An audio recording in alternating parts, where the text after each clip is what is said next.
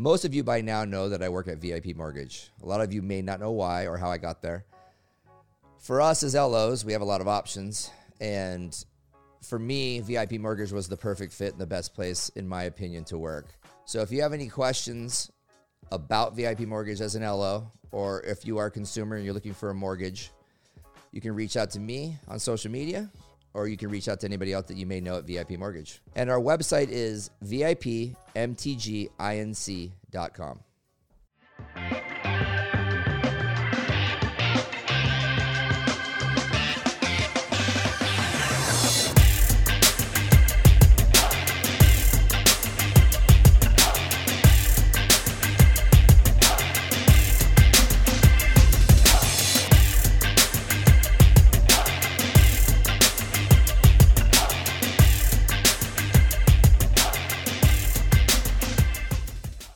Welcome everybody to Real Talk with Ryan Madrid.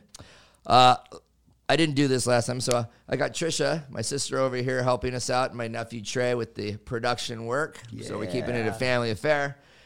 And I have a really uh, long, good friend, longtime good friend here, uh, Troy Conrad, and, and Troy is our first pseudo famous uh, Pseudo. pseudo famous Emphasis on pseudo.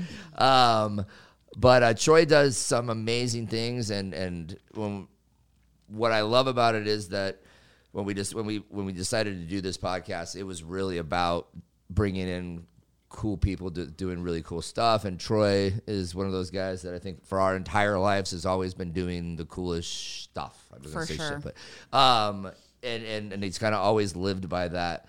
And and and and you were kind of like your own dude, your own guy, just doing your own thing. and Nobody's gonna get in your way.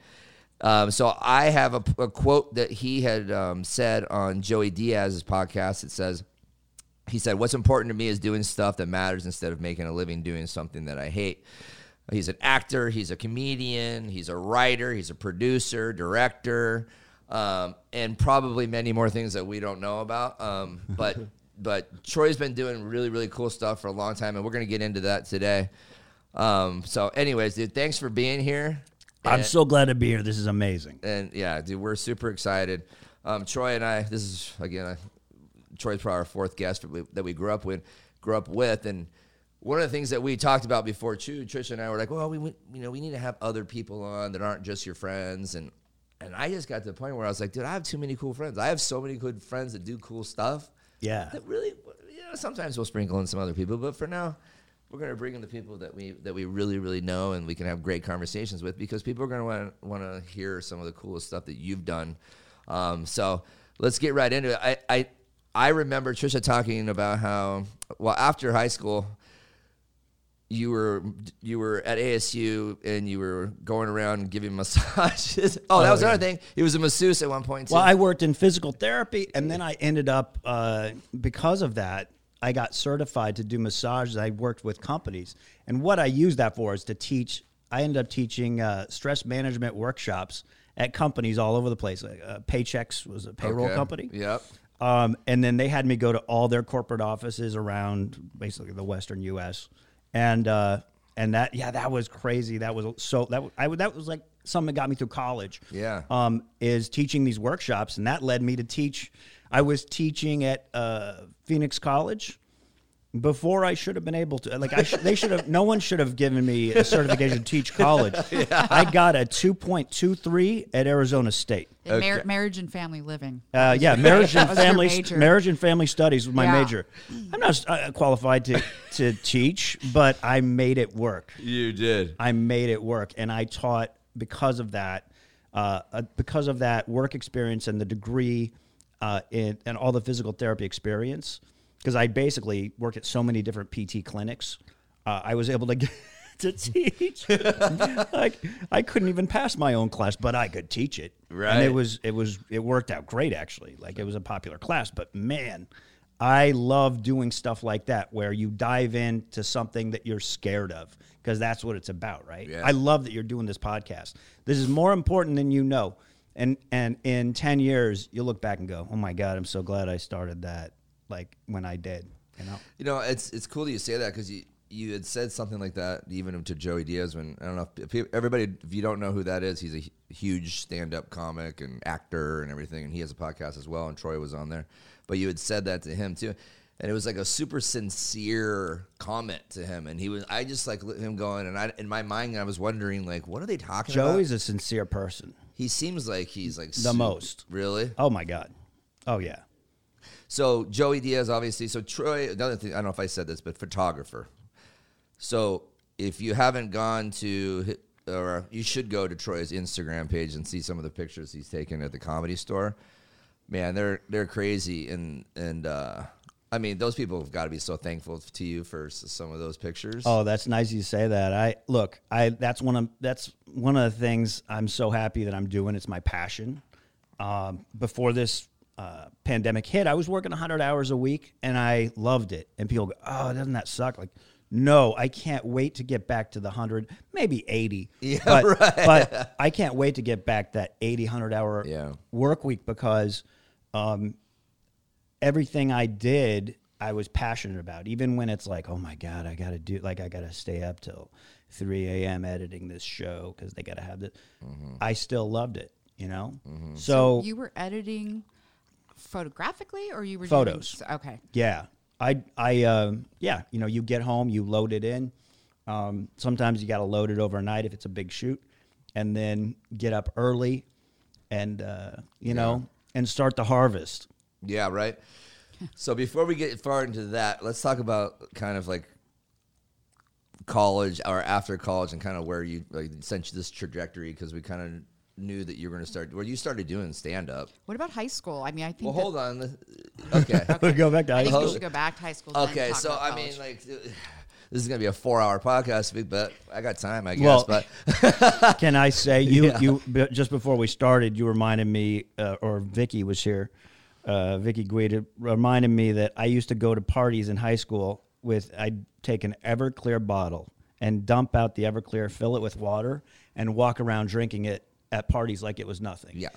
I had no recollection of that. I mean, uh, even when she said it, I'm like, oh, I rem- I don't remember that. But I, I go, that was something I could see me doing because that's, that's the stupid stuff I would do. you were But kind I- of a straight edge.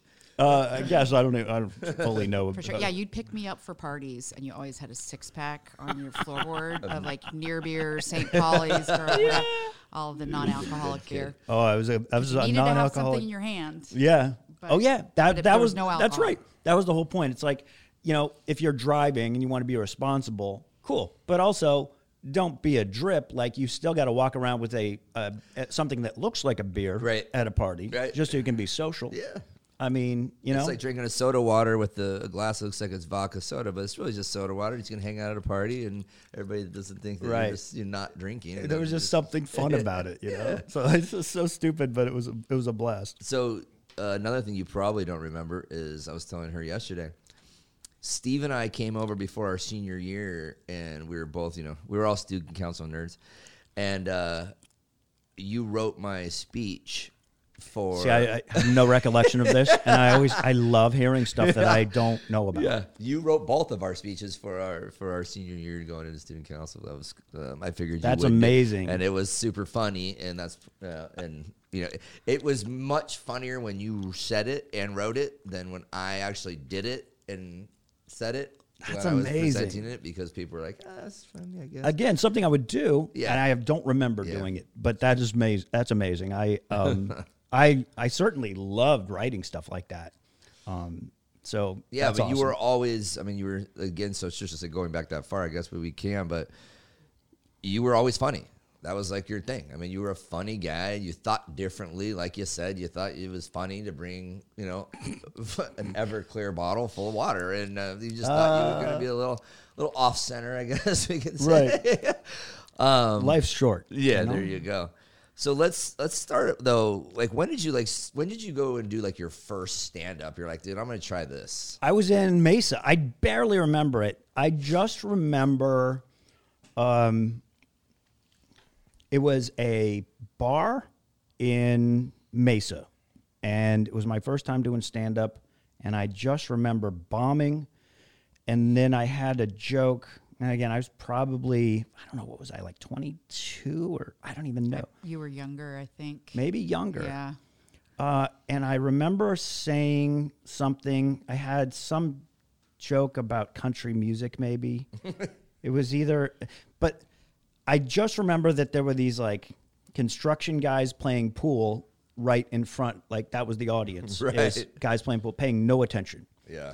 And uh, it's not the best introduction to performance. Right. Because you're wanting that like feedback and they weren't listening the entire time. But then when I made a joke that they cared about, like whether it's country music or something, then they stopped and they looked over, and I just I was like, "Oh, I didn't know you guys were listening." And then they laughed at that, and I went, "Oh, okay." So th- and that what that taught me is the importance of being real and in the moment. Like I learned so much from just that tiny little micro moment because the fact that I stepped out of what was in my head mm-hmm. and addressed the situation of these guys just stopped to look at me because now I had their attention. Now I don't think they liked it. Right, But right. the fact that I addressed that, that was real and that was fun to them. So that taught me the lesson of you're better off being real, you know? And that's Yeah. why like my and I don't do stand up anymore. I'm still I still have a toe in that world cuz it's in my blood, but I'm more of a connoisseur of it and I like to listen to great people. So I'm obsessed with the most real comic I think that's ever lived is Patrice O'Neal. And Well, a um, lot of I people listen say to that him. though, right? Um, now people are, yeah, Okay. because there's a documentary that came out. Bill Yeah. Burr produced it. Yo. Um, but um, uh, he has always been that guy. And the great thing about him, and that's why I say it's great to have a podcast. The great thing about Patrice is I can't remember how many years. I think I want to say it was six or seven years ago that he passed away. And he has so much content out there. If you go to YouTube, you could go your whole lifetime and not hear everything because he has all these Opie Anthony uh, episodes and everything else. There's hundreds, maybe thousands of hours of Patrice, and it's all gold. Yeah. Uh, it's and maybe it's because there is that documentary out there, but I've seen a lot of interviews of people talking about him lately, like even like me down like That's Kevin good to hear. Hart, Dave Chappelle. Everybody's got a story about how he was like unfiltered. He Like, was very unfiltered. yeah. He wasn't a really super nice guy. Yeah. Uh, to everybody, he was really. I, I met him one time, and he was super nice. Yeah. Um, and but he is always he's so real that it's hard to, you know, it. He's he's not known as like this. Yeah, he wasn't a sweetheart. friendly sweetheart Right. guy. He's like, but he'll tell you what's up for real. right. So you you were kind of I mean because you're what 49, 48? I'm 51. No, you're years not. old. 51 years. Are you old. really? Yeah.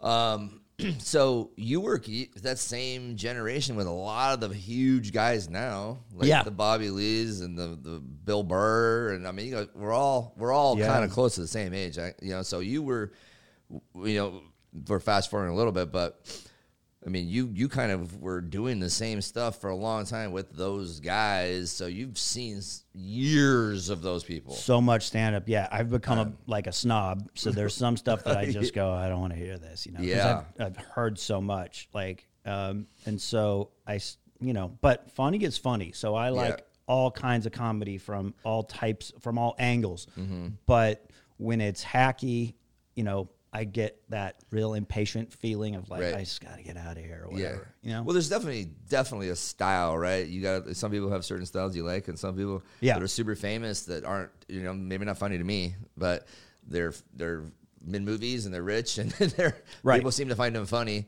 Right. Um, like a Bill Burr type of guy to me is super funny. Like I love that. I type mean, of yeah, he's right. he's maybe the best living comic. I mean, he's unbelievable. Right, yeah.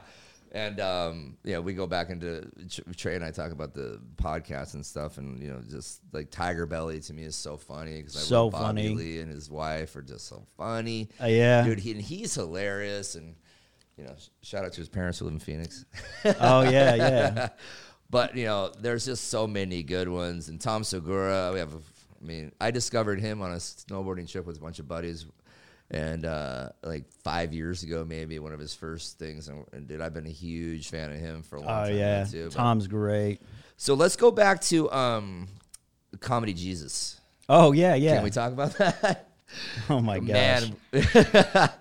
So tell us how that all came about and when that was and how far into like your like stand up. Okay, I'll give a background since Yeah. uh, uh, people probably don't know about this because it's almost non-existent now. Yeah. But I'm gonna say I don't I don't know what year. I'm gonna say 2007 or eight. I don't even know anymore.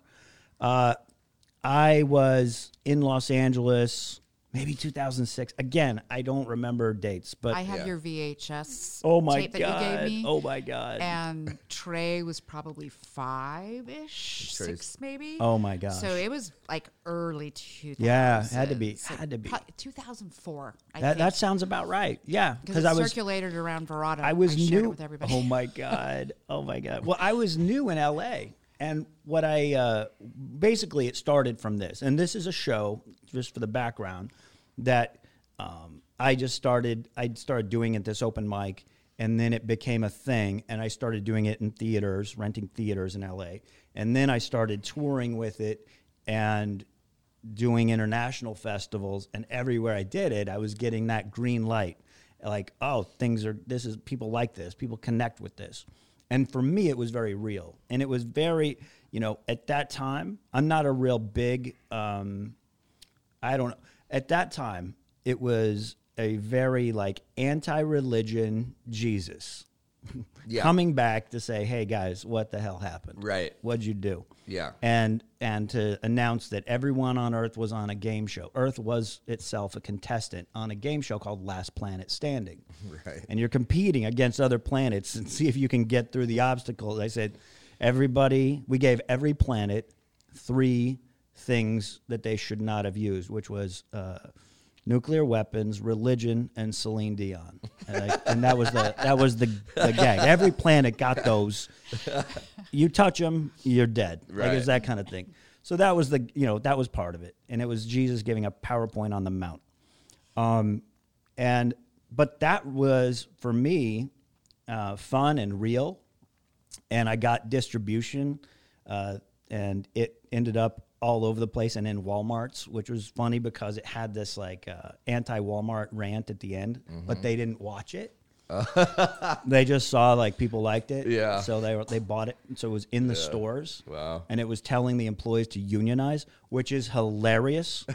um, uh, and you know, so anyway, that was that was the comedy Jesus show, and I had a blast. I mean, I took it to Dublin, and um, and Montreal, all kinds of places, and had so much fun with it. So I was watching the trailer of it uh, last night, and so it's it's it's cr- it's crowd participation. Is that how it works? Yeah, And, okay. I I had everyone write down questions in the audience, and then um, put them in a bucket, and then I'd walk on stage, and that I'd pull them out of that bucket and just answer them. And and again, that's about being real, and like I wanted to have that opportunity for failure, and that's an important thing. I know there's you know people listening who are in the business world and mortgage world and loan world.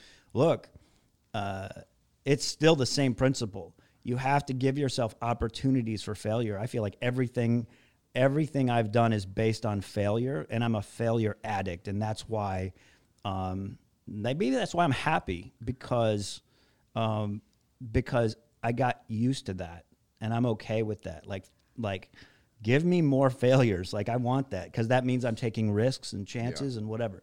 Now, obviously, uh, if you're giving loans, you don't you want to be a little risk averse. Uh, so Right. so you know don't Yeah. go nuts on that. Start handing them out like it's uh, Yeah, uh, no, no, no, 99. No, no, no, but you do.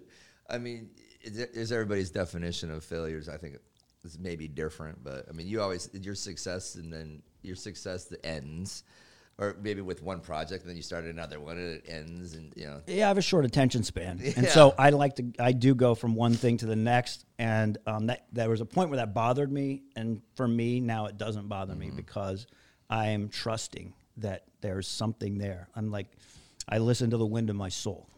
What's funny is like, you know, we kind of all look at like Troy was the one that kind of made it out, you know, and like did, and did like the cool stuff that we all wish we did.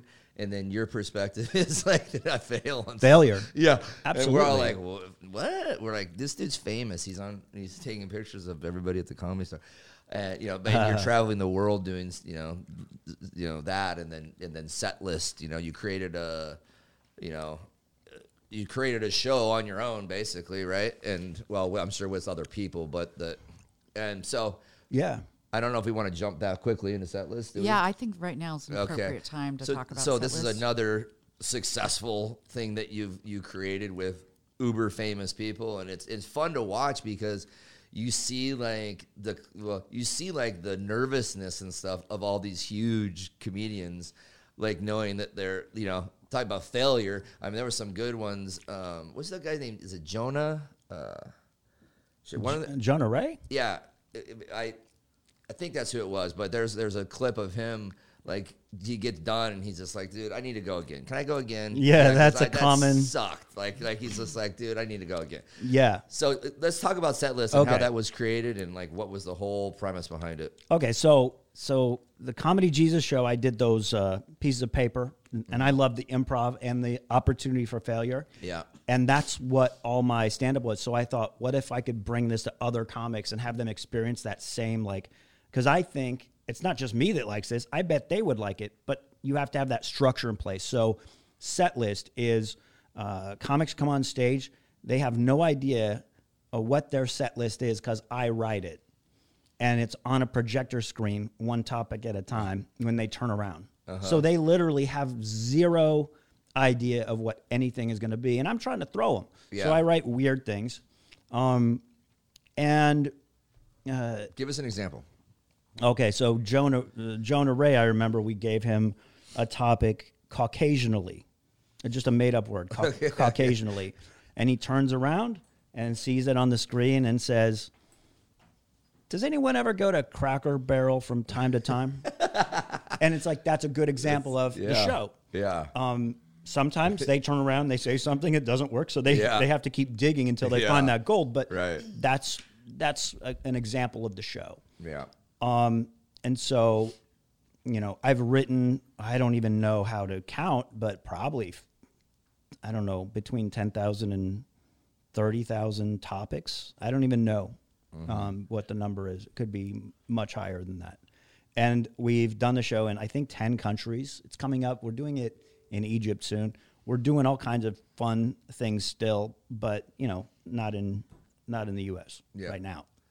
So the so the production and getting that thing rolling, like how, like how difficult it is is it to get like something like that rolling and on a really TV? hard. So Okay. you know, when I started that show, look, it would have never gone anywhere if I hadn't partnered up with my buddy Paul Provenza, and we did this show. Paul took it to the the uh, Fringe Festival in Edinburgh, and from there, it got uh, this this uh, production company saw it, said we want to bring this to TV.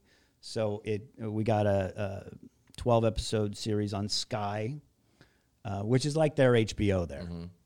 And we were on after Boardwalk Empire. Wow. Like it was like, wow, that's so cool. Yeah. But it was it was amazing. You know, it was it was Robin Williams, Gilbert Gottfried, um, um, all these Maria Bamford, T.J. Miller, um, you know, Drew Carey, all kinds of great. And it was like half Americans, half UK comics for the Yeah. most part, a couple Australian comics, and uh, yeah, man, it was a blast. And it again gave everybody the opportunity for failure.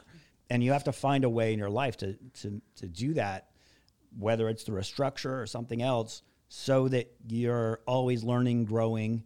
And, um, you know, one of my favorite books, I still read it, and it's by the chess grandmaster, Garry Kasparov. He wrote a book called How Life Imitates Chess, and he says, lose as much as your ego can take it. Wow. Gee, Well, geez. Can I can I ask a question? Yeah. Um, Robin Williams.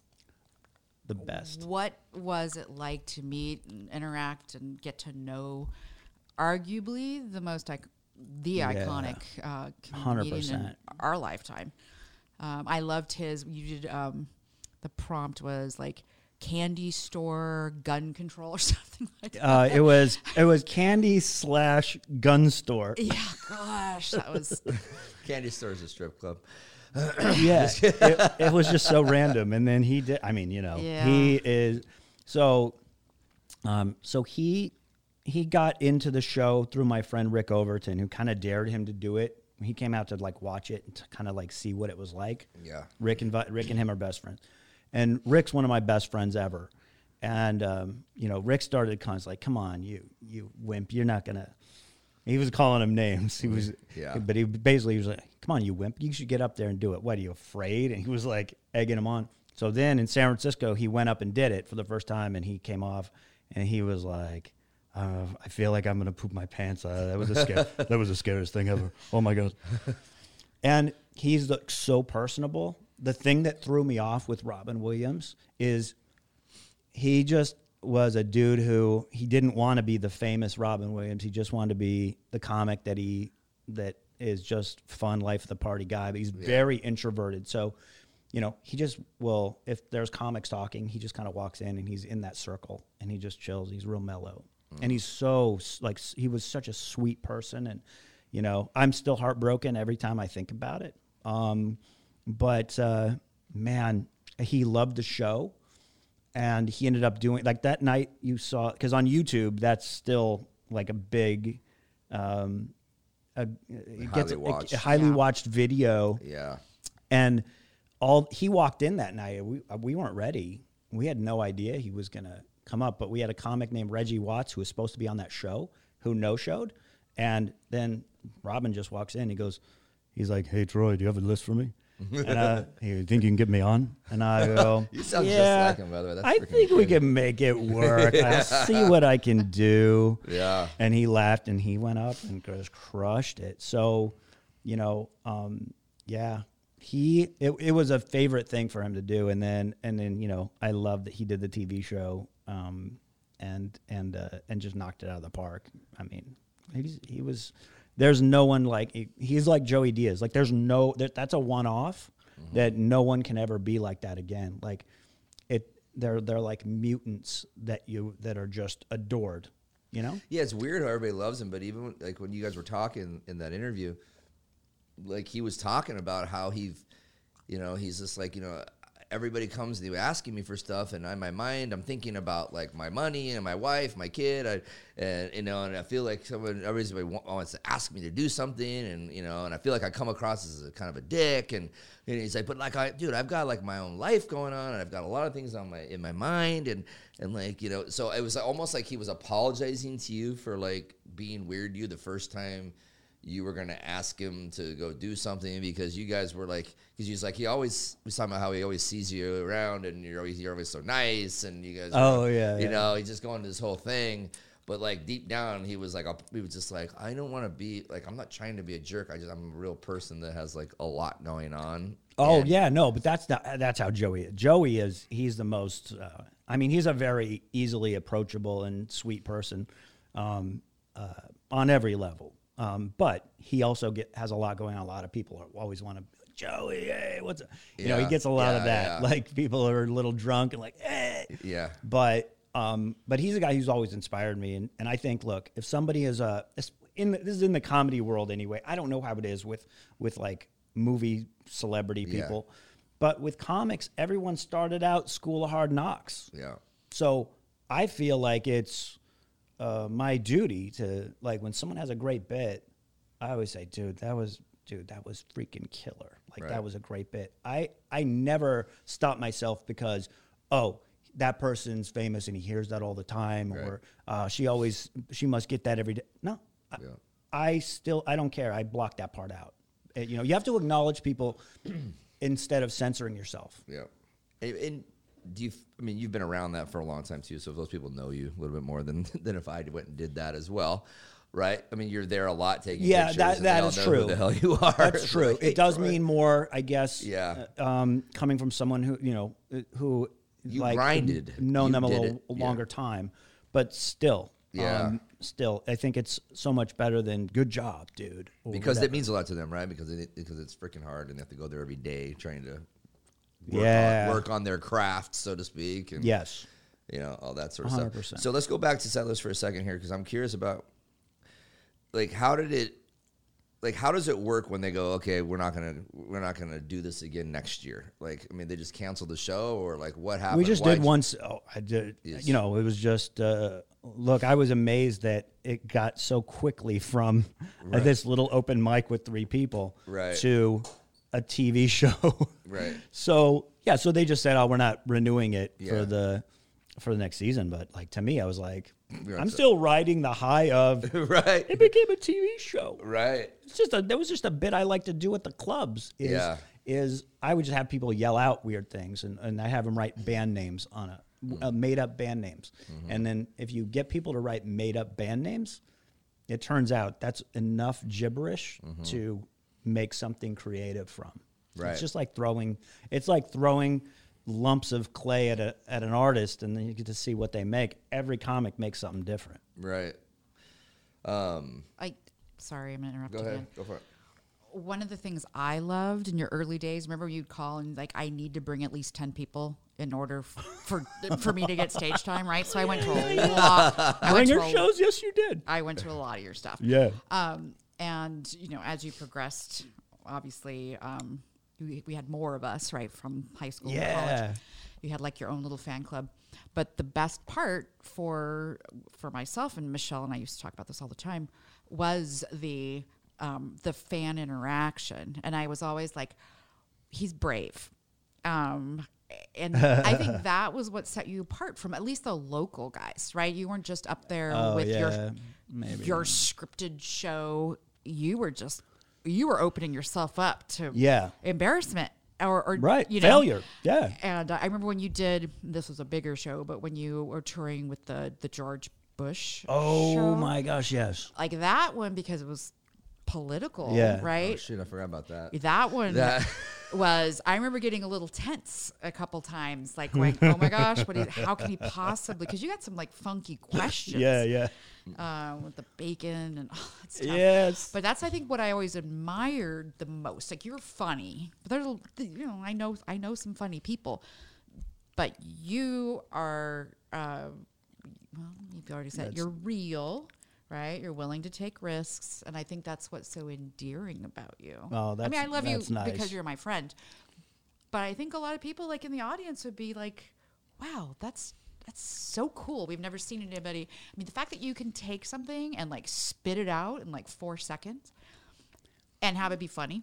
That's that's Is nice. amazing. That's nice. The best compliment I ever got was someone who was like that. I know that what you just did wasn't real. Like they like that was pre-planned, and like I was like, oh my god, thank you.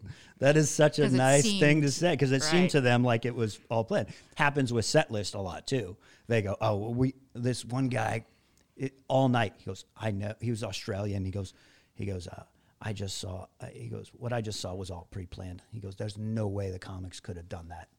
And I go, why do you think that? He goes, and don't try and talk me out of it either. He goes, because you're, you're full of it.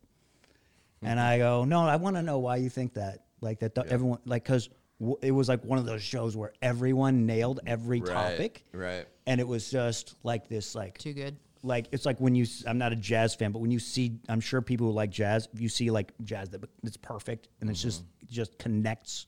It was like that. Yeah. So it's a cool thing to Was it an see. anomaly night?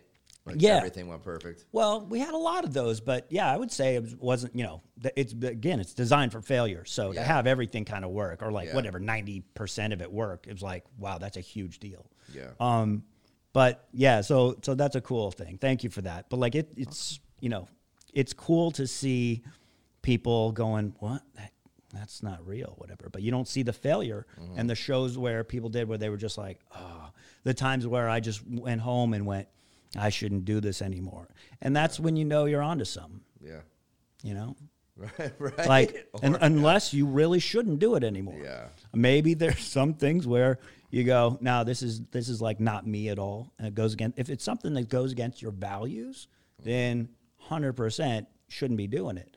But if it's something that you go, oh, I'm just failing at it, that's not a great reason to quit. A good book to read is called The Dip by Seth Godin, and that that dude was uh, one of my mentors, and and um, and the book is about Seth Godin was one of your mentors. Seth Godin. He's like I, I'm like a. You like Seth Godin? Oh I my! love I Seth am like Godin. a super So nerd. He's the greatest. Yeah, I read his blog every day. So the, the dip. Oh yeah, the dip is is one of my favorite books of his.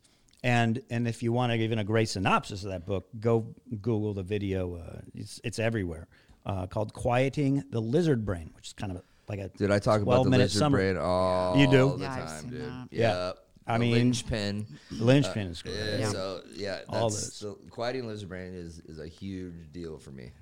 Yeah, it's It a it's is. a it's a fantastic, like to be aware of that. So people that don't know what that is, why don't you explain what, what that is? the lizard brain, he's it's based on your amygdala, Mm-hmm. um, and your fight or flight. So it's kind of the thing that makes you you can uh, end up overthinking and giving up on something.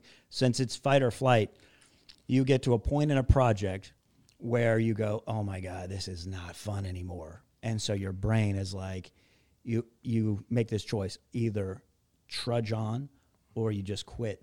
Right when you like, for instance, shooting a movie. I know this from experience. Shooting a movie is really super fun. So it's you're riding this roller coaster high, like, oh, this is great. You finish shooting the movie, now you got to edit it. Not fun. So that's the dip. And if you quit then, look at what you wasted. You just wasted. Now you got this stuff sitting there mm-hmm. that goes nowhere.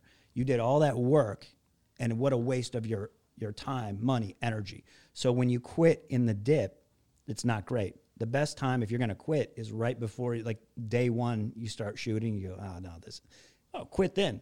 While you're having fun. If you think it's not going to be a good thing, okay, get out. But don't quit after all that time and energy. Follow it through. yeah. Once you get through the dip, then it's fun. Now you have distribution. Now it's out there. And now people are like connecting with something. Great. You made something. So it's all about, uh, he calls it shipping. Oh, yeah. It's all about Ship it. shipping Ship it. your art, Yep. whatever you do. I I uh so I had my you know my personality you know done and you know there's there, you have like the disc indicator. assessment and you have you know there's all these mm-hmm. different versions of it but you know i'm my last assessment was really like you're you're you're a great idea guy your implementation of things isn't great mm-hmm. right so there's a lot of things that you know I start and then they kind of go away this was one of them same podcast. Uh-huh. this was one of them. So I started it like the most, you know, Two years year- ago. Yeah, two years ago. Maybe did like five episodes. There were two And- that actually dropped. Yeah. Well, we, we did more than that, but, Right. um, Yeah, that's the dip. but but it came to like, okay, well, the cost is this, and uh, well, you know, it's just like, what is the real direction? And yeah, you know, okay, well, we'll just maybe we'll do it next week, and Right. And at this time, I had a coach. Uh, I still have that same coach, by the way, and he was the one who gave me the linchpin the very first time, and it was always the lizard brain thing in my head because he was kind of like, dude, like you're able to be successful in your life. Luckily, But- but because you, but you do need to find something. He's like, you need to figure out. So when Trisha came on, Yeah. like, now you have a producer. Thank So God. now- and then you got Trey here. You got accountability. so and I have like I, what I've learned is that I'm better at bringing people into my life and hiring people to do That's exactly what I was gonna say. I need to get done because that's not my skill set. My greatest and best use is doing like having these ideas and wanting things and to get people to help me do them Yeah. and and and that's kind of you know, so I'm a huge believer in that whole thing, and, and I know a lot. I mean, that's a huge problem with a lot of people. You know, the the I, bring- I bring up the lizard brain all the time, and people and they're That's asking right. me what it is, and they're like, and they're like, oh yeah, I have that. you know? Yeah, I well, we all have that Yeah. because we all have an amygdala, and that's Yeah, what that was our that was our when we were, you know, when we were Neanderthals, that was our survival because of that. You know, Yeah. fight or flight, run or kill, whatever, um, and that's still in our brain. And now we're just recently civilized in the last five minutes, and we still have this this part of the brain that's there, and we have to deal with it. Yeah. it's a weird thing. Yeah. you know. Yeah. We were talking a little bit about um, so many of the guys that are famous and going into the whole stand up world again. It's like, and you've been in that world for so long, even though you're not a stand up comedian anymore. You know, all deal with like behavioral health issues. I mean, not all, but a lot. You know, Um, mental health, most. substance abuse, and- Most.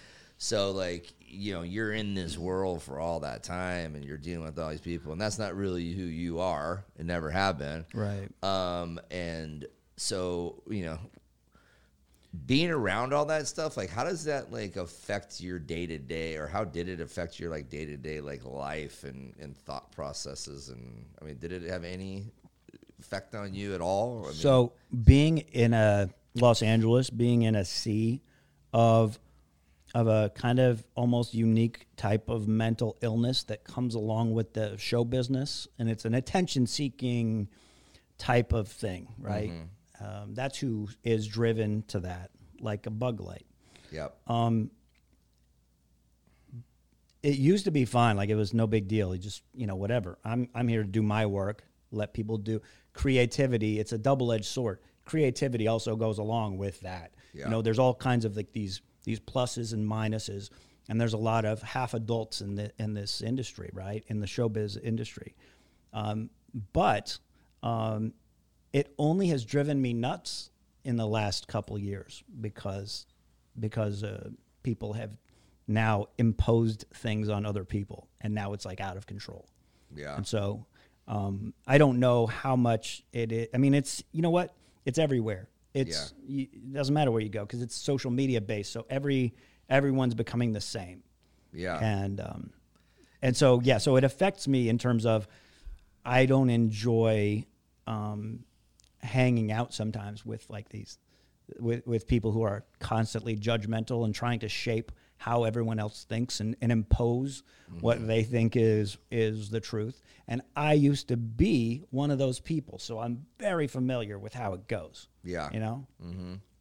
it's it's weird even like listening to you know and i don't even mean like the substance abuse like you know but like specifically like somebody like is that me I believe so. if it is it's embarrassing Yeah, it's not it's me. jay, Bar- it's jay barber Oh, hey, thanks jay for letting us do this in your office there um, um so getting back to like uh it's like a whitney cummings or something she's like I love genius, Whitney. I love right? her. She's like- genius. she's Amazing. a genius. Where did she go to? Like Princeton or Yale or something? She, I mean, she's I forget, but she she's did amazing. like She's an Ivy. Like unbelievable. she's like an incredibly smart, smart person. And but if you listen to her podcast incredible. too, she's she's constantly talking about just how messed up her brain is. Right? She's very open about it, Yeah. and she she is a source of healing for a lot of people because she's very upfront Yeah. about what she's going through. yeah. And she's such a sweet person, though. Yeah. Yeah, so it's it's just uh, like you said. I think that So Hollywood world, the music world. I just got done with the Flea book. Man, I'm just like Oh, listening really? to him and or uh, like him and Anthony Kiedis, and it, it- they're all uh, you know. It's like when you're that gifted in something, Right. your mind works differently. It's a different brain. Yeah, and uh, it's they all. It's like there's so much. There's like struggles in that world. So I So- was sorry, I'm interrupting you again. I apologize. That's right. One of the things I had written down that I wanted to bring up, uh, I always thought you had um, more serotonin than the average person. Uh, That's because you interesting you say always that. happy. But looking at your parents, I mean, joy My is parents have more than I have now, I think. I mean, right. they're incredibly positive, happy, nurturing people. Way more than any of the rest Yeah. of our parents. And um, you know the whole your dad renting the horse and the knight costume and you know joy Yes. basically saying you know I, I will not accept anything but a Right. knight in shining knight in armor shining so your dad actually went and did it My dad proposed to my mom as a knight in shining armor Right. on a horse. like and it's so sweet Yeah. um so I, I i wonder i mean steve's wonderful too so do you think because you grew up in such a like warm fuzzy environment Yeah. I you think that's what it is I think it's both. It's nature and nurture both. It really is. Um, it, it, and I, I just seeing it play out. Um, yeah, I think that's a big part of it. yeah just walking into your house made me feel good Uh, you know Joy Yeah, was something no, me too, though. right now I mean, even. man, she. yeah It was like not real. It was like out of a TV show. Oh, It was yeah. like- she just was like, couldn't have been. I don't think I ever saw her in a bad mood. no, no, she's always very up. I saw Chuck in a bad mood a couple times. Yeah, but no, but my, you know, I mean, yeah, my parents are unbelievable. You know, um, my my yeah, my mom is you know she's always pretty happy. My and they they are miserable together, yeah. like like a sitcom. They can't stand Yeah. each other, and that's all they talk about. Yep. Like it's it's literally that's like a sitcom. true. they are just. My mom is like, man, if I could just win the lottery, it'd be tire tracks in the driveway as soon as I got the call. She's like, I wouldn't even wait for the money to hit the account. I would just drive until, you know. So that's, That's funny. but that's so funny. Like somehow they made hating each other work. Maybe that's how it works. I don't know, but it's hilarious to see. Um, and my dad is 77 and he's riding. We're going riding this weekend. He's riding ATVs and he goes does all these big trips to Yuma and I mean he leads the pack and Dude. and he's a he's a beast. He's been know? doing that stuff. I mean, for since we were little. years. since I was a. It's- child. Gosh, man, he took us down there, and he spent like Yeah. half the time fixing everybody's quads. and Yeah, at yeah. that time it was ATCs, but Yeah. three wheelers. right, it was three wheelers. Yeah, but um, I crazy. know I just saw something recently that he was just there with like maybe Steve's son. Yeah, or something Steve's kid, Steve and his kids. Yeah, I went there. Oh, Um, I was there. Yeah, a few weeks ago, or like man, six weeks ago. Yeah, that's right. Um, yeah, Yeah. we did a, tr- a trip to the dunes. It was great. he did my uh, so he he came and did my shutters in my house. Oh, okay. And Big shout out to Troy Interiors. yeah, big shout out to Troy. So Interiors. they named it. Yeah, yeah, exactly. Um, I never thought about that actually. Yeah. it was I know, isn't that wild? Uh, that was before Steve was born, obviously. Yeah. Um, but yeah, dude, he was like, he wasn't, he wasn't a young guy, and he was up on a ladder, Yeah. like two stories up. Oh my God. Putting in the shutters, and I'm like, Chuck, like, dude, are you? And it just, it was no big deal, man. Just still working. he like, he, was- comes from that he comes from that farmer ethic that farmer work ethic you know my dad grew up on a farm in kansas city missouri and uh, you know you just you just go out and you work and Yeah. that's what your dad did and that's what his dad did and his dad did Yeah. you know and you know all the way back to hunter gatherers Yeah, so you know He was a it's- beast, it's, too. legit wasn't he like a, like a, I mean, he was a like a sprinter, right? Or yeah he had, had for like I think for like a week he had the world record in the Yeah. four, in the four by four hundred. So he was a sprinter, hundred meter, yeah, 50, 50 meter. world record. Um, yeah, I mean, yeah, Military. yeah, I mean, the guy was a, sniper training, all that stuff. Yeah, but you would have never known that. Yeah, because he was incredibly 'Cause he just was like the- humble. he's a very yeah, All very shucks Yeah. guy. yeah, like very nice uh, Midwestern. Yeah, Yeah. totally. Yeah. so true. Man, I know. He's I was- still that way. I would have to like. Uh, well, I love you, but you would put him. I'd be like, all right, well, I gotta go now. Why, you know, because he'd be sit there. If you know, an hour would go by with, and like, Yeah, he's can- telling, like, dumb dad put jokes and stuff, can you yeah. put the shutters well, you up? go and throw Patsy and Chuck together. That's what all the stories were Yes. about. and then Yeah. you never could get out of there because Yeah. Our mom, she would talk forever, right? And she loved your parents. So, Yep. oh my gosh, they were. Oh, yeah, that was I brutal. know. Like, hey, I gotta go. Yeah, I know. And we, uh, you know, look, everyone that knew your parents, we uh, we all miss them tremendously. You know, Thanks. it's yeah. it's like one of those things you just think about all the time. And, yeah, Yeah. it's crazy. Yeah, we had Mike Isles or Mike. Yeah, I heard- I did love you the know Bubba that he's episode. Frenchie? Did you know his name's Frenchie? No, I Yeah, did not know we- that I- part. yeah. None of us did. No, I was like, what is he talking about? He's Bubba. exactly. Yep. Frenchie. But I mean, there- yeah, if- we have guys in here that worked with him for a long time. and They were talking about it, and I just never knew who the hell they were talking about. And I was like, that is not his name. And yeah, I was like, like- what? I know. uh, Frenchie, all right, man. but whatever you oh, want. it's so cool to hear that though. yeah, no, you dude, know? he was that was fun, man. Seeing you know, seeing him and talking to him, and, and he had a really cool story, and, and he got real deep and uh, you know real, so to speak, you know about his whole situation. But so, what do you Yeah. what do you got? So, what's going on now? Like, what are so you doing? the thing I'm doing now is well, a bunch of stuff. Um, things are slowly opening up in Los Angeles. Yeah. I think they'll be fully open by 2027. um, So you're moving to Phoenix. Yeah, yeah. I mean, look, I wanted to, I wanted to move out here. I, your last guest talked about Flagstaff and like he, you know, Yeah. couldn't wait to get out of Flag. My, I would, if I could do what I do from Flagstaff, that would be my my goal. There's no that, by the way, that's an impossibility. Right. But uh, I love Flagstaff. I would love to keep doing everything from there. It's impossible. So I just go visit when I can. I, there's something connected for me up there. Um, and I love visiting here. Um, but, you know, so I'm working on, I'm doing a lot of photography and live show stuff, but slowly um, because things are so locked down. Um, I shoot for Inked Magazine. That's been a nice steady thing. Um, I've been doing that for about a year and a half now, and I'm having so much fun. How does that work? that. Do you just go to those people's like houses and take sh- Um, inked sometimes, magazines, yeah. It's a tattoo magazine. Tattoo magazine. Okay. Um, I have no tattoos. So I just they just hired me to shoot. yeah. Right. Um, I, I sometimes it's on location. Like I'll just pick a location. They'll just really, it's very bare bones. They go, "Hey, Troy, here's this person. Um, Give 'em a call. Set up a shoot, yeah. Wow. and then that's all they tell me. And I go, "Do you guys want to give me any other information?" and they go, "No, just uh, you know, we trust you." And I go, "Okay, nothing though." Like, mm. so they just left it up to okay. I'll find a location and I'll decide how the shots are going to go and what they're going to look like. I love that. Please leave it up to me because that puts pressure on me. Now there's an opportunity for failure. Right. That's what I want. When I finish a shoot, I look at it and I go, "Oh, I've failed." I find reasons to failed uh, to fail. Sometimes I I look at it, I go, "Oh, I really love that," but I will find the failure because that makes me uh, uh, upset and bummed out, and it gets me to do better. It's that it's that shot to the ego so that I don't rest on like like uh, I, I forget I think it was Oprah uh, someone said what level do you think you're at in life? Like how, as far as where you've been able to get to?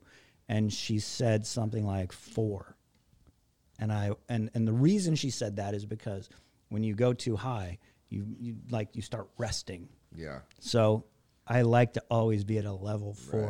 no Do you matter ever what. at your original, like the first couple years Of of, your work? photos? Like, do you go back there and And roll my eyes? Oh, and yeah. roll your eyes and cringe a Oh, little yeah, bit. yeah, yeah, Yeah, I do that periodically too. I that remember and I go, you "Oh my God." called me. I hadn't talked to you for like a year or two, and you called me and you said, "I think I need to buy a camera. Can you get? Can we get together and you teach me how to like take pictures?" and you got a Sony, right? Yeah, uh, yeah. Well, the, I started on first Can. I started on Canon on Okay. a 6D. Oh, that's right. You were considering going mirrorless, and that was the conversation I think. we Right, had. that was it. And that's when I went to Sony and never looked back. because I, I didn't know anything about mirrorless. Oh yeah, that's what we we just Yes. upgraded. You're the second yeah. episode. Those um, 60 He 64 admired 400s. those when he came in here. Oh boy, those are uh, fantastic cameras. Yeah, I have. Yeah, I have all the. I mean, yeah, I have all the Sony. I have the 6500. the- I don't have the 64. I have the 65, 63, uh, 6000, 61. And they're great cameras. Um, and these are like the these are the best ones out of all those series. Well, these were definitely the best ones as far as the podcast was concerned. No, they're 'Cause the- they're the unbelievable. continuous recording. Yeah. you Yes, know. that's why they're the best one. Yeah.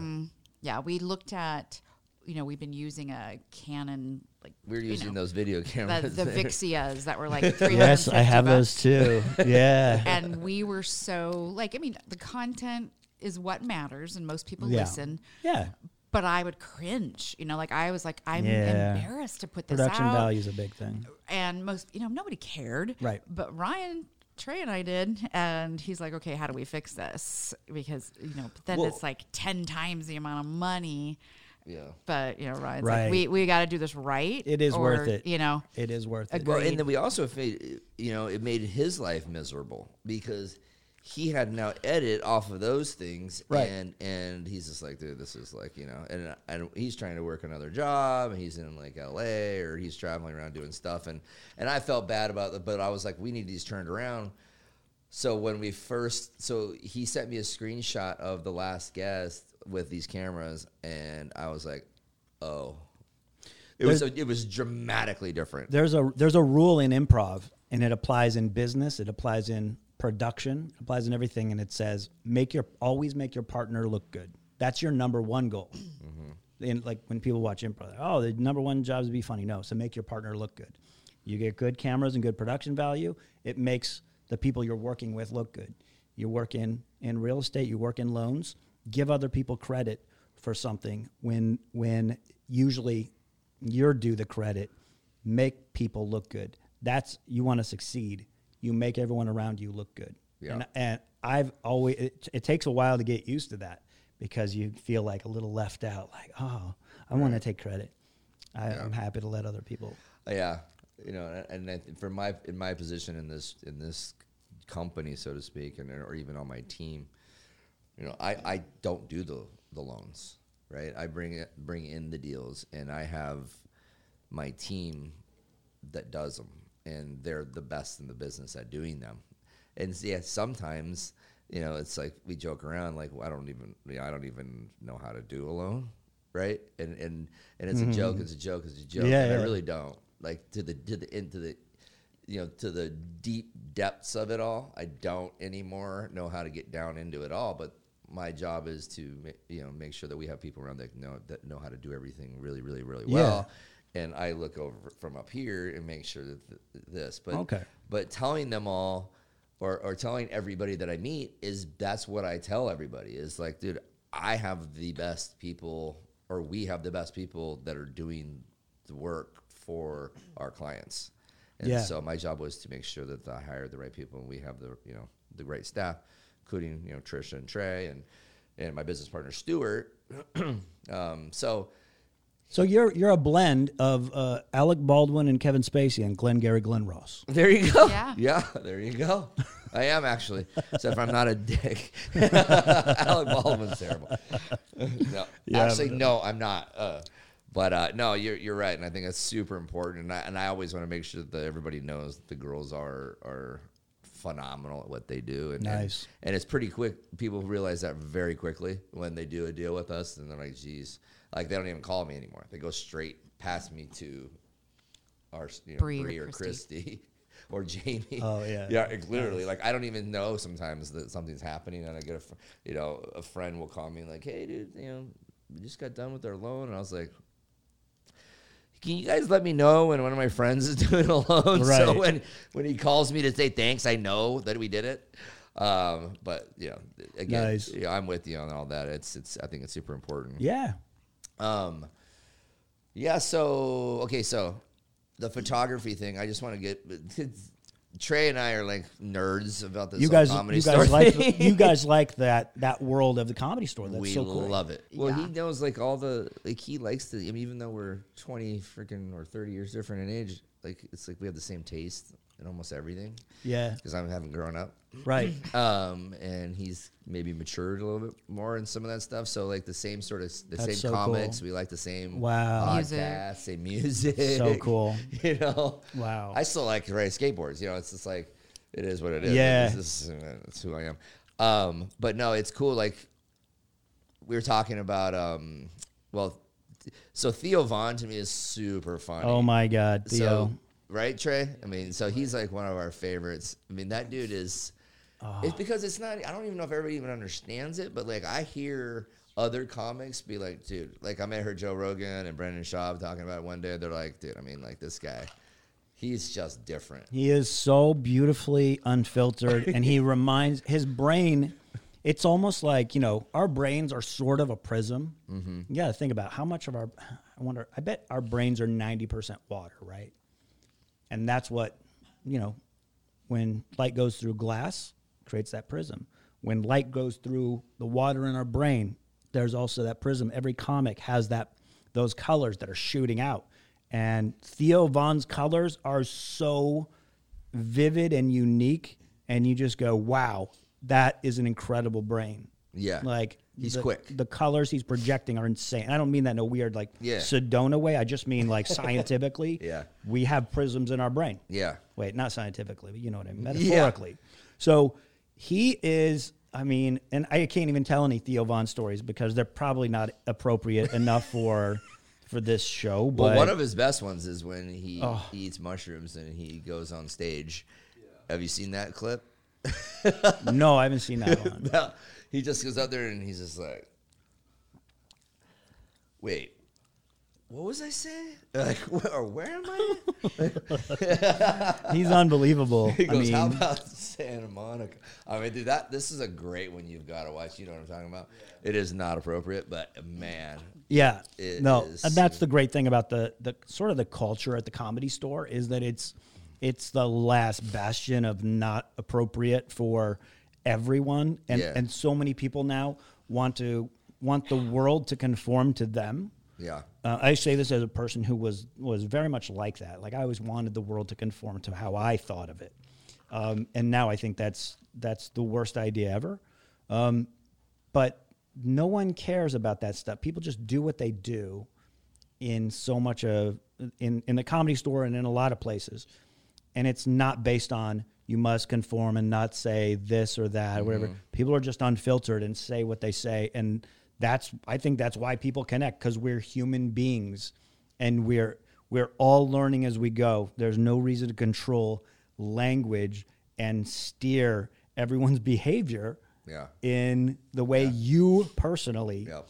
think is correct. and that's like the place to go and do everything. Yeah. exactly. Sounds So, what did you think of the um, comedy store documentary? Uh, so I, you know, I did all the photos for that. Right. But We noticed. when I when I watched it, I was like, wow, because I didn't when they sent me the clips of like, hey, here we just finished episode one, and when I would wa- I, w- I watched it, I was like, I had no idea it was going to be this amazing. Like it just, it was visually beautiful, and they, The they took history. the history of it, and then they Visually beautiful though. It was it visually was- amazing. yeah, they put a done really well. lot of work into it.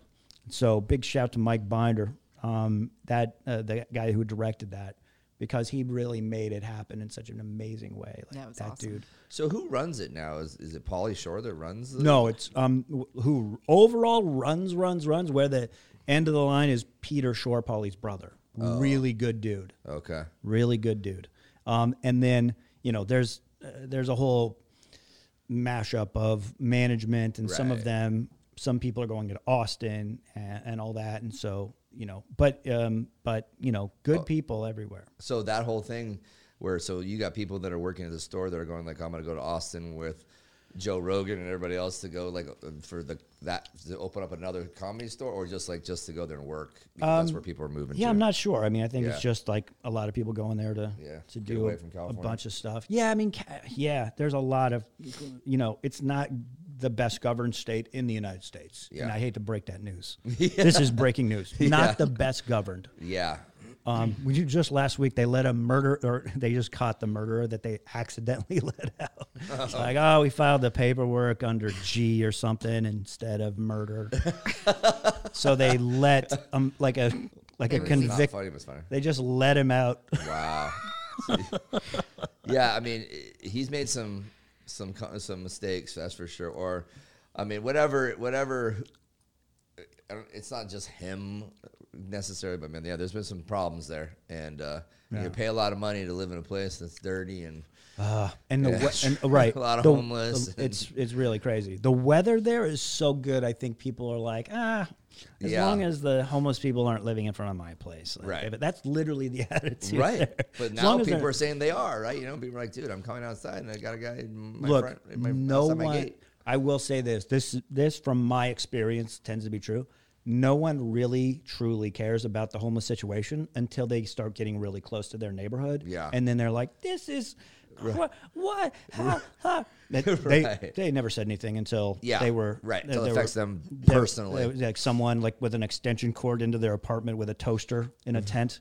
Mm-hmm. Yeah. that's when it. That's where I draw the line. Yeah.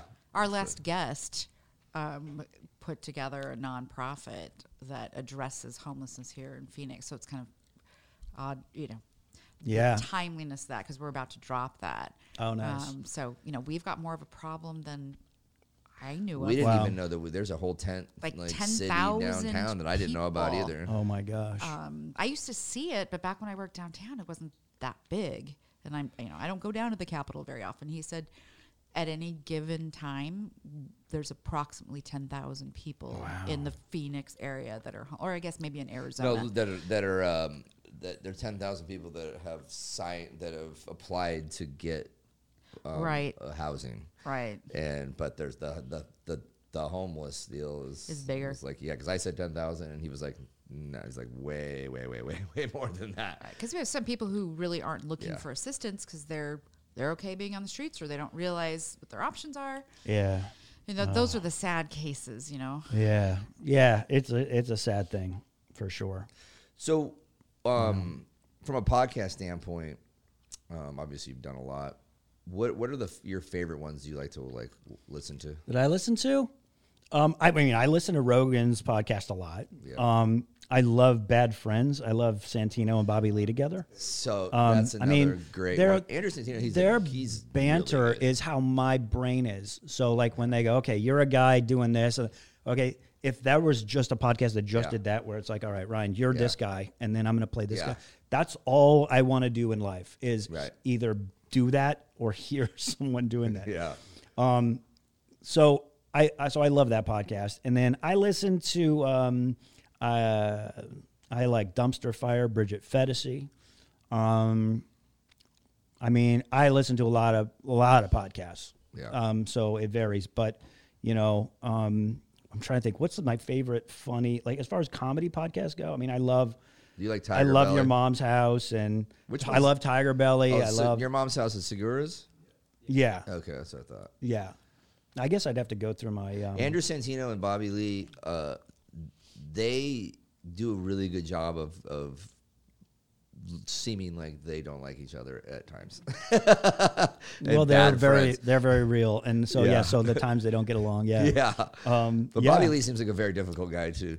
The funniest, great, like dude, so funny. Yeah. but like definitely could be somebody that you would get on, that you'd argue with. yeah, yeah, totally. Yeah, he's a good dude though. Yeah. Yeah. I mean, yeah, there's just so many good people. Um, there's a comedy store podcast, and I mean, it's I think it deserves a lot more listeners because um, one of the people that is you know the main people on is Eleanor Kerrigan, and she should be a famous comic. She's not famous yet. Um, she is unbelievable. She used to be. I want to say she was married to Andrew Dice Clay.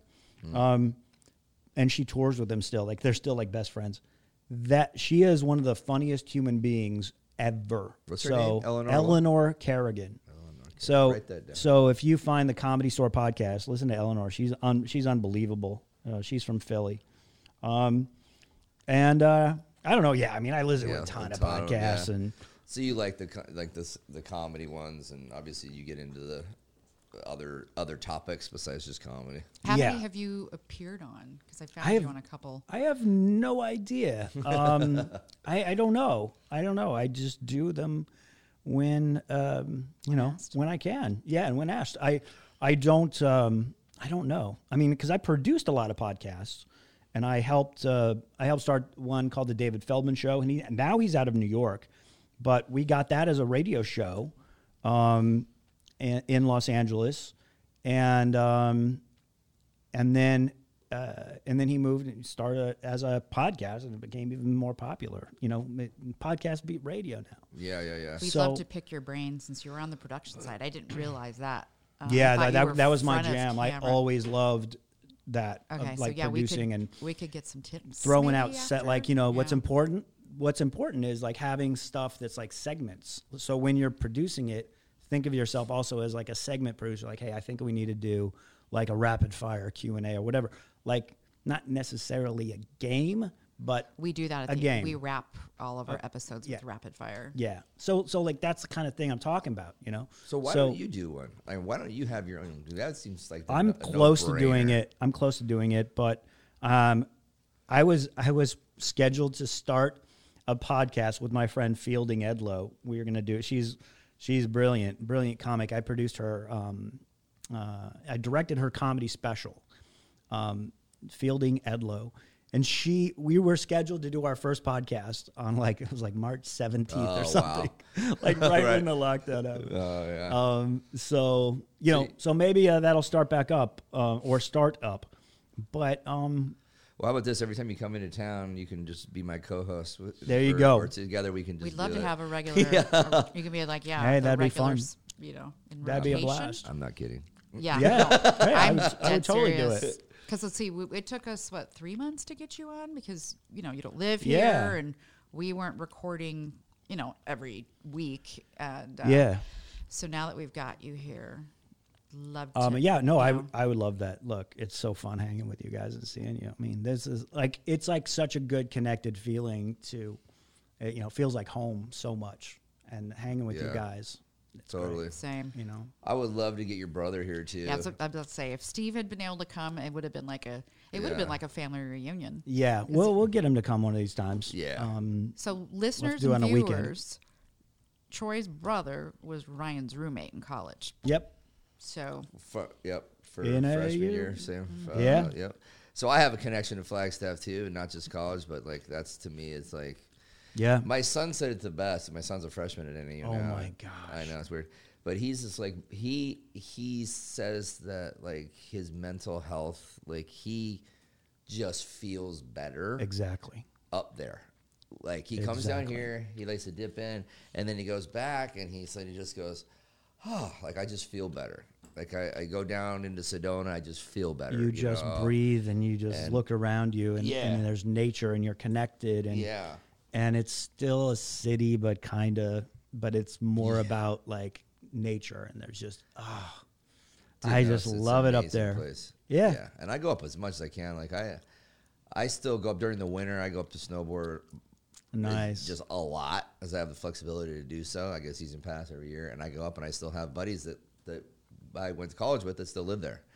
So I just come in and I'm like, I'm on my way, and they're like, cool, man. You know, Everything's still there, like from back in the day. oh yeah, you bun huggers and Yeah, all those places. I think Crystal Creek is still there. oh, there. Crystal Creek's Oh, yeah. still there. Yeah, We always um, hit that on the way back to best Phoenix. sandwiches. They always, yeah, Yeah. because they always overdo the avocado, which no one's told them that's a bad business idea. Are you still a vegetarian? No. Oh, you eat. I'm actually a strong proponent of eating as many double cheeseburgers as humanly so possible. funny because I mean that was a. I was- trying What's to your pick favorite a burger with. Again, I was one of those people easy. who I wasn't just a, I was one of those annoying vegetarians Oh, yeah. like you should be too. Yeah. Um, now I can't stand those people who are like you should be too. Don't ever say you should be too to me. Uh, so I I uh, no I, I forget how long ago I started eating chicken and then I still went into meat and uh, I eat really healthy and part of that is double cheeseburgers. You know, Yeah. like if you just cut out sugar. without the without the bread. Um, I'll I tear away the bread, so Okay. it looks like there's bread, and then I'm tearing it off. Yeah. And so at the end, it, like there's just a bag with a lot of bread in it, Yeah, but yeah, it feels like I just ate the whole bun. Yeah, there you go. Uh, psychological trick. Yeah. But I um, I eat really well, and especially during this lockdown, I have learned to cook amazing stuff.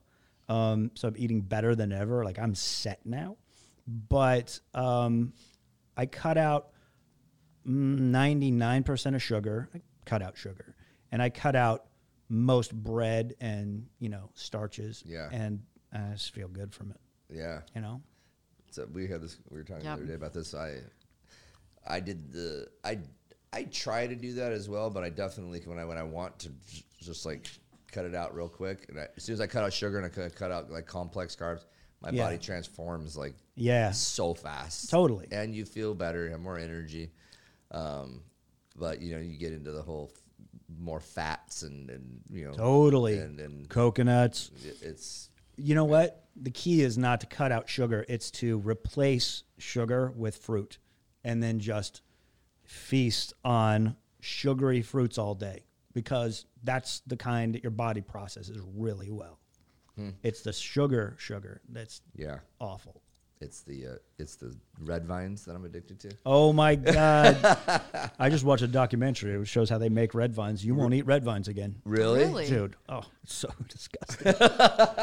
it's so it's Dang, like because that's it's so truly like gross, the dude. vice. When you see like the barrel of sugar, the, like the, Gelatinous, just like sickness. imagine like a barrel the size of this building Yeah. that just pours into a vat with a little bit of red food coloring, and they just swirl that crap around, All right, and you well. just go, "Oh my don't watch it, Ryan. god!"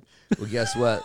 but I love. they also red have vines. those documentaries about beef too, Oh yeah. Oh yeah. and You know chicken. what? No, you know what? Ugh. yes, that's true. But you know what? When you watch uh, Super Size Me, Oh yeah. Oh, there is an interesting thing they don't they didn't really address. What kills people is the soda and the fries. That's the killer. The burger. Remember there was that one dude who just ate hamburgers and nothing else. like a year, and he was right? The yeah n- no for his entire life. oh. He ate like I don't a remember. Big Mac for like breakfast, lunch, and dinner or something. Remember, I showed him like he'd walk like two miles every day to, Yeah. to the McDonald's. That was the only guy that was in shape in the whole movie. From the walking, From- probably right. No, uh, well, no the from burger. yes, from definitely from the walking, and it's a, those two, perfect combo. The walking and just hamburgers, just the meat, and you know, Yeah. obviously the bread is not good for you. Right, right, But right. But he was But was he, he was he didn't do a coke and he didn't do fries. Dude, it's the it's the soda. At the end of the day, It's- it's the soda. Number one cut worst out thing- Soda, your life will change. Doug Stanhope, one of my all-time favorite comics, another good podcast. What was his name? I don't remember. Doug Stanhope. He now lives in Bisbee. No way. Um, and he is one of the. He used to host the Man Show with Joe Rogan Oh, way yeah, I back know in the who day. he is, yeah. Um, he's one of the funniest. that's not his claim to fame, but like I mentioned it. But he is one of the my favorite. He's always been like my inspiration for stand up.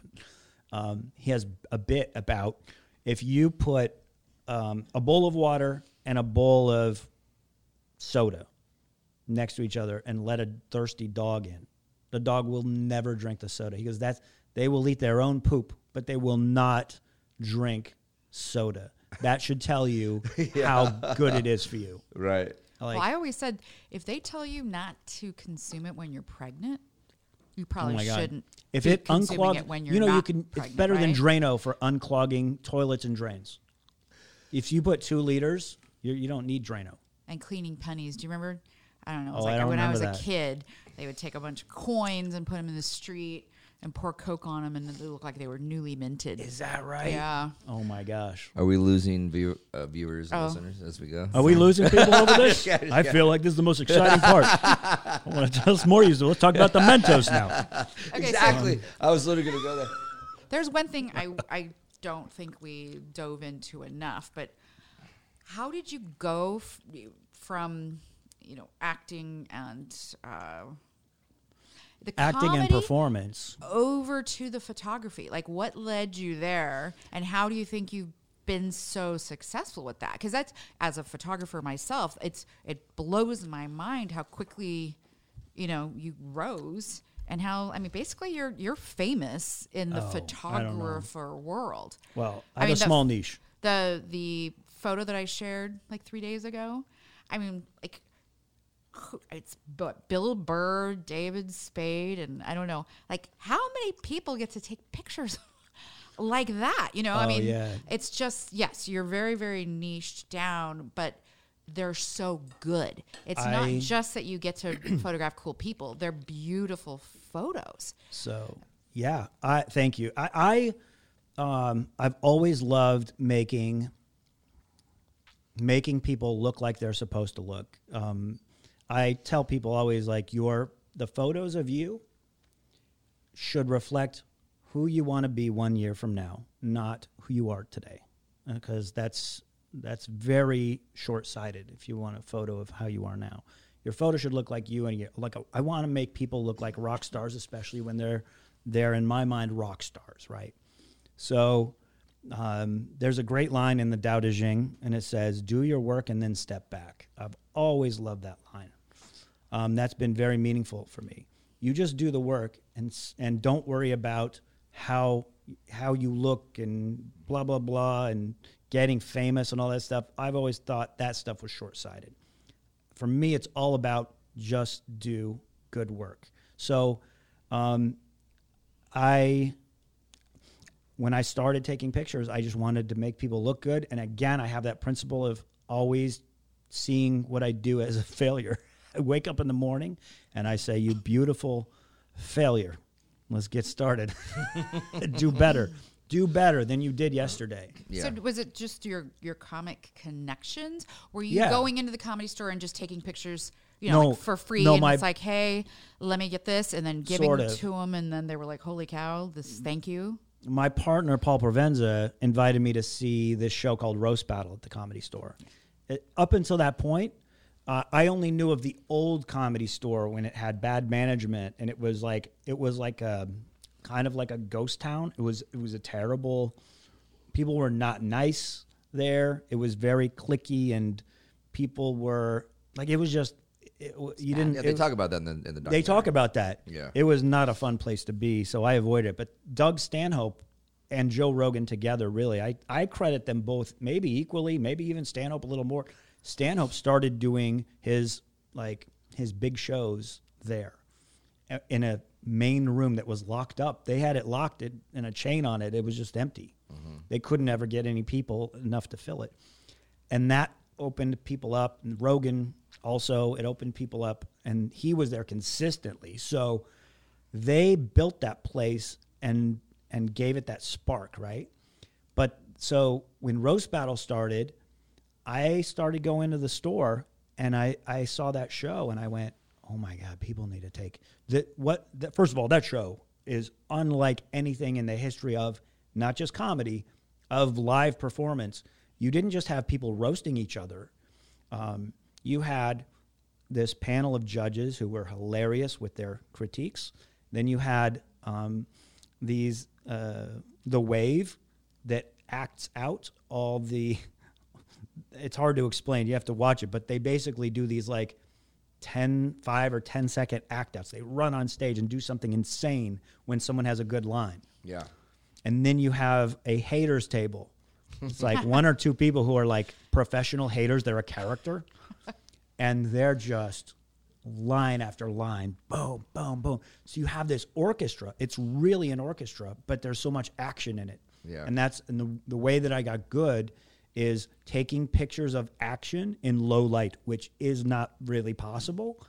And again, had a good um, opportunity for lots of failure. And so basically, all the pictures I took were like failure. It was like, man, I'm I'm using the wrong lens. I'm using, I'm not getting, I'm taking, I'm not taking enough chances on the shutter speed, or maybe I'm going too slow, or too. So that's what got me really passionate. Roast battle, and then you're not allowed to take pictures at the store. I didn't know that.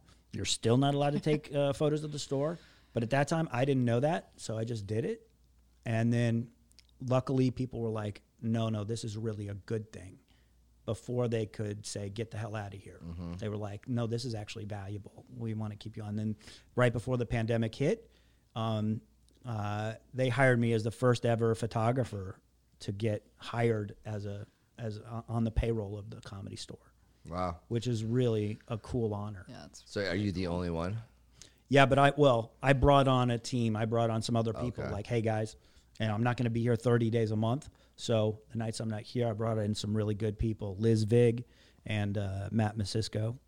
Um, and uh, yeah, I, I mean, I want to see comedy photography grow, and I want to see photographers grow. I think there's room for more. well, Trey and I will gladly volunteer Outstanding. if you ever need us. If you ever need us, he's not too far. Uh, Oh, Nice. that's right. Trey. Yeah, Nice. he's very good with like action stuff. We've shot Very cool. shows and bands and, And if you're doing video, that's great. People should be doing video. It's a big part of the future. Um, you know, for me, I love stills, and I'm gonna stick around with that for the most part. But I got, I've been getting into drone photography, which I love. Um, I love. I don't know. You doing that, Trey? Uh, not really. I've done a, uh, a little bit of drone stuff. Okay. Video. Yeah, it's mind blowing some of the stuff you can do with drones. Yeah, I know it's super cool. I mean, as nerdy as this is going to sound, even within like the real estate yeah, world, it's huge. Oh, right. Real estate. giant, Right. and it, it does make a huge difference. And I have a friend actually right now that follows. He's in Colombia, and he follow he follows MMA fighters, and they go to Ah. this place like a bio. I think it's called Bio Excellence or something like that, and it's it's um it's kind of like. Uh, they go there to they go there to get this procedure done that's technically I guess they don't it's not FDA approved in America yet but it's it's basically you know, like your stem cell stuff and and so he goes there and um man everywhere he stays like he gets paid to do drone like work for the hotels and all these like amazing things so in cool. Colombia and like the colors and all that stuff and, Oh, but he had built like a business before that where he would just call hotels and be like, "Hey, I feel like going to Puerto Rico this weekend. Hey, I'm coming. Can I stay there for That's free? I'll do some amazing, video, I'll do some drone work for you." And uh, I mean, dude, it's and it's Smart man. really cool. smart. That's how you hustle. That's Yeah. how you make business happen for yourself. Yeah. You don't wait for stuff Joey to come to you. Granith, shout out to Joey Graham. Yeah, shout out to Joey. Make it happen for yourself. You know, Yeah. don't rely on someone to give you to walk up and hand you a plane ticket because Yeah. it's never going to happen. When you hear stories about that happening, ignore them. You, Yeah. It's always up to you. You know. Yep, for sure. All right, so you guys, why don't we go to the uh, rapid fire questions, Trish? Oh man, I did not uh, call them. I was so into what's going on, but I have some of them. But in we have them off. memory. Of, yeah. Um, so uh, uh, I think we asked this of uh, of Mike as well, Frenchie. Frenchie. High school, love it or hate it? Lo- loved it. Okay.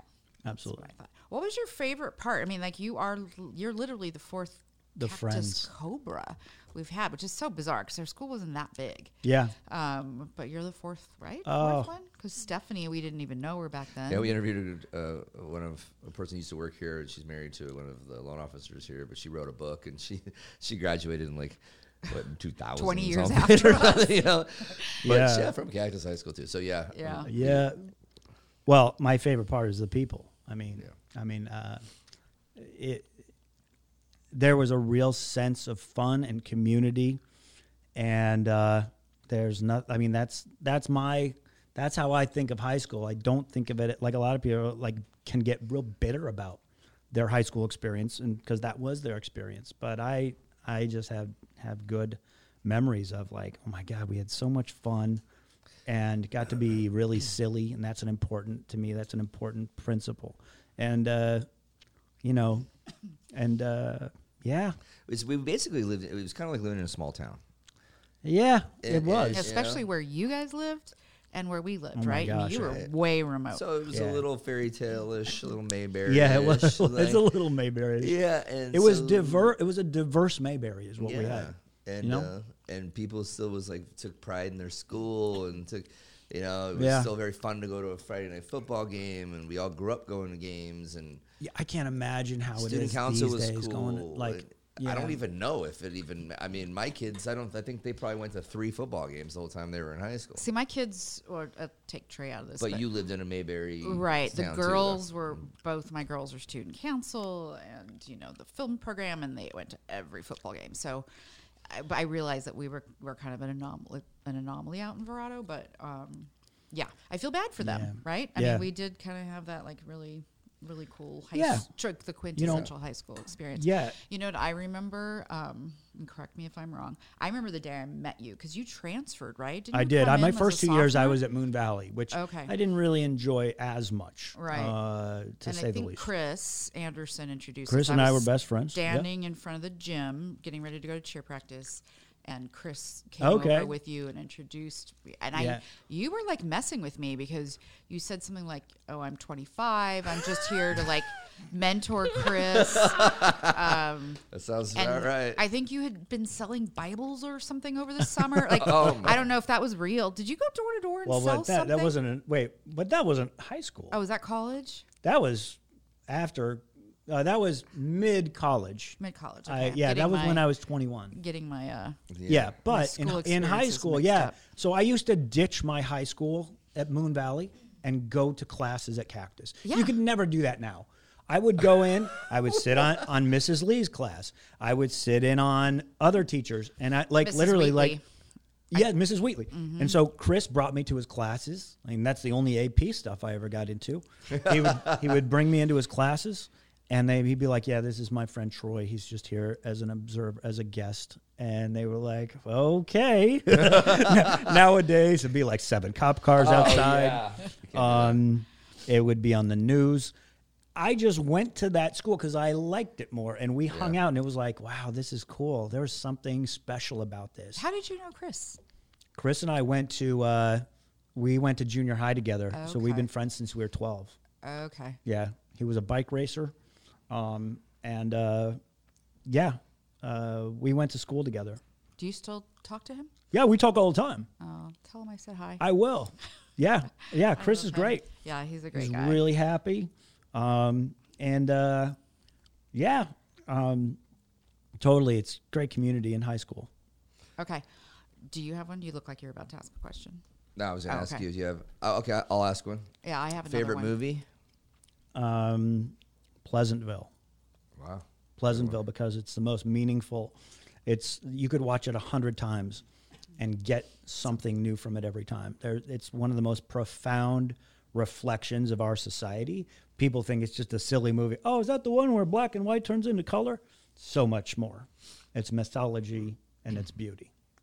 Well, and it's so relevant now. I mean, how More relevant now? it was like 15 years. When did that movie come out? Twenty years. It's uh, we're tw- uh, it came out in uh, I want to say 1993. Oh wow. Yeah, I mean it's crazy that like now that seems I don't know just Yeah. a l- little less Right. abstract. Right, but that Um, movie's uh, stood the test of time. Okay, so I think we asked. I think I might have asked this of the last guest, but I still think it's good. Um, Facebook, Instagram, or Twitter? I only use uh, out of those. I only use Instagram. Um, I occasionally go on Twitter, and I don't use Facebook. So Oh, that's right. We I talked about check it like Fa- once once a year. I check Facebook like once, maybe twice a year. Um, I've found it to be a uh, a mostly volatile place, so I don't enjoy it. Mm-hmm. So Instagram's great, photos, cool. Yep. That's Right. what I Your do. Your whole Instagram I enjoy is, it. is your photography. Yeah, Yep. Yeah. Yeah. It's Yep, such a cool. like beautifully curated, consistent looking And- grid.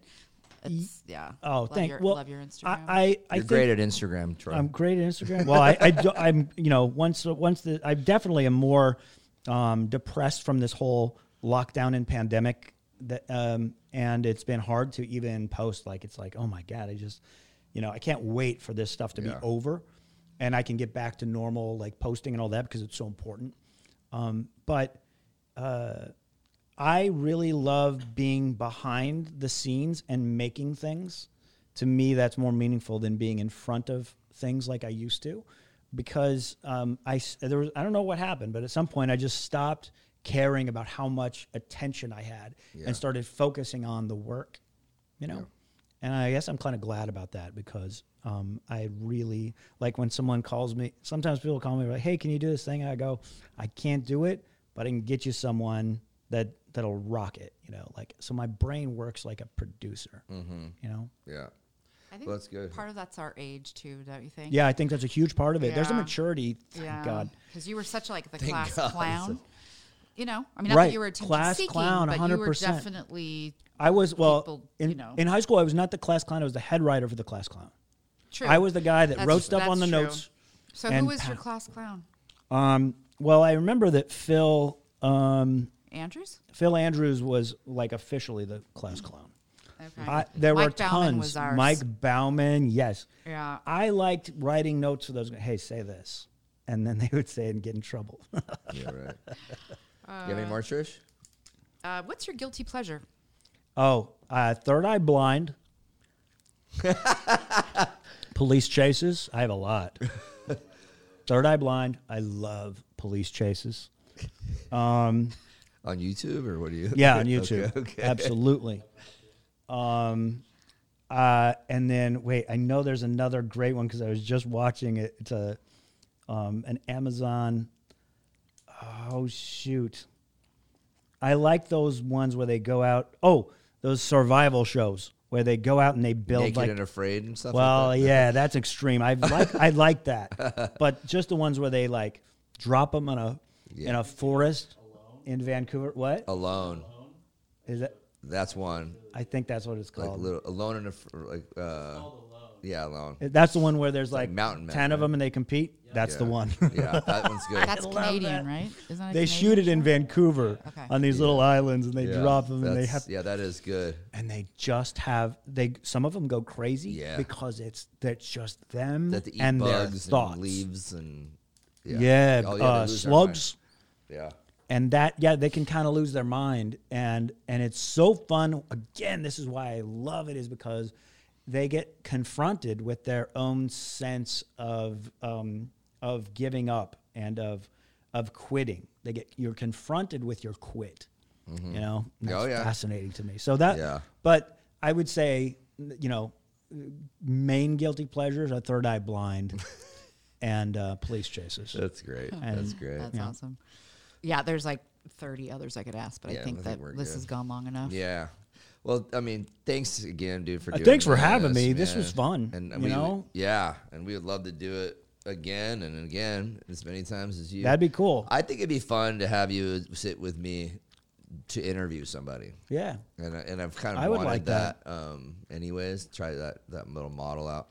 Um, but yeah, no, dude. Again, Troy Conrad, writer, director, producer, actor, Photographer. photographer. Third yeah, really, I'm Blind just these days. club. Really, I'm just. I'm only two. I'm only a photographer Yeah. and a show creator at this point. Yeah. Like that's pretty much all my, all my Yeah. time and energy and love.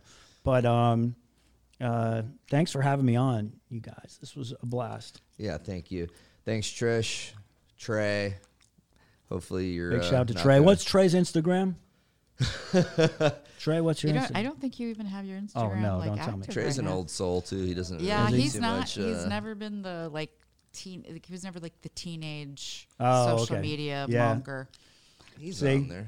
That's and I get that because I have that, but we also have to like overcome that to be in this industry, and that's Yeah. the hard part. Totally. Yep. Like it's Yep. the really sometimes it's the like just with comedy, it's the really terrible comics who are the best at Marketing. promoting and like getting like when I was starting in Phoenix, it was like the like the worst two comics were getting all the gigs because they made phone calls all day. Like, Yeah. and they would bug people until they wore them down. Right. It's like, wow, how come none of the good guys do that? Right. So, Well, we have to go see it even with you know Ryan.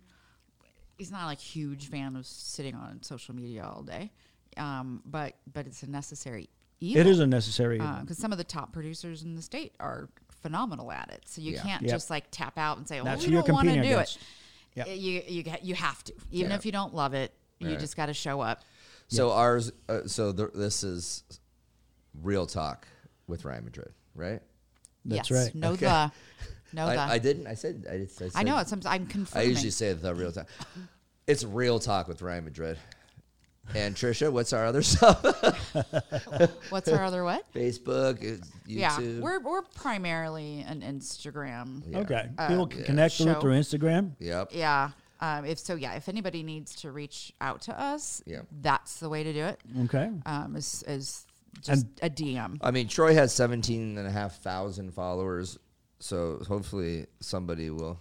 We need more followers. We need Uh, more there you go. and so we're going to use Troy. you take some of my. Yeah, we need we need you to do a little spot help- after this. We're actually I'm not even joking. Okay. We're gonna keep you for an extra Okay. ten minutes and have you do like a little promo Okay. because you are the biggest deal. Oh, um, that we've well no seriously Out of what we've had, out of what we've had, right? I mean, we've, we've had what, 14 guests. Guys, that's very locals. sad. I know. I know. very sad. But hey, Um, there's, there's Next time bring failures. Steve. Listen, we're That's fail- right. We're failing, That's and we're just right. trying to. that's right. I We're want to doing go better down. than we thought we would. No, so we're yeah. Oh my Yeah. gosh, no! This is yeah, it's it's amazing. And look, you got to. It's about the consistency Yep. and having that Yep. having that consistent podcast drop. Yep. And, that's- um, yeah, we're we're trying, working we're trying on to it. do more. Yeah, Trying to do more. I'm Trying to go to two a week instead of one a week. yeah. Um, but um, Good. So that's the goal. Good. Um, so, but we need everybody to be able to be available to yeah, do so. we need subscribers. Yep. Like, We need subscribe, followers. please follow Get us. fi- give it a five star rating. Give Right. it, you know, Yeah. like and subscribe. all that stuff. Yeah, so. YouTube. Um, yeah, we really need to up our numbers there because you know, now that we've got the cameras, um, you know, the, a lot of our time and uh, energy goes to the video production. So Yeah. it's kind of a Yeah. shame if people aren't watching. Yeah. It. Right. So So, all right, go. Well, let's wrap it up. And uh, again, thanks to everybody. Thanks to VIP Mortgage for Big shout, us- VIP Mortgage. There you go. Thanks for letting us uh, do this in this office. Um, we appreciate it. And uh, again, please like and subscribe. Go to our Instagram. Go to our Facebook. And uh, we will talk to you all again soon. Thank you. bye bye. Bye. Real Talk is brought to you by Escrow, the letter S, grow. Disorganization and constant communication are huge problems in the real estate journey. And it's an issue that I think most real estate agents, well, at least some real estate agents, uh, struggle with in their CRM systems there's a lot of options out there and a lot of people have different ones and when i'm speaking with the agents that are that we work with or that are our referral partners the big hurdle is the actual creation of the templates and actually creating the the automation that goes out for milestones so escrow kind of takes all that away so everything's pre-written for you. You have multiple choices to to go from, um, to choose from. I'm sorry. So if you're looking for a CRM system that is super easy to use and will eliminate a lot of the confusion and the heavy lifting up front, go to escrow.com. S, the letter S, grow.com.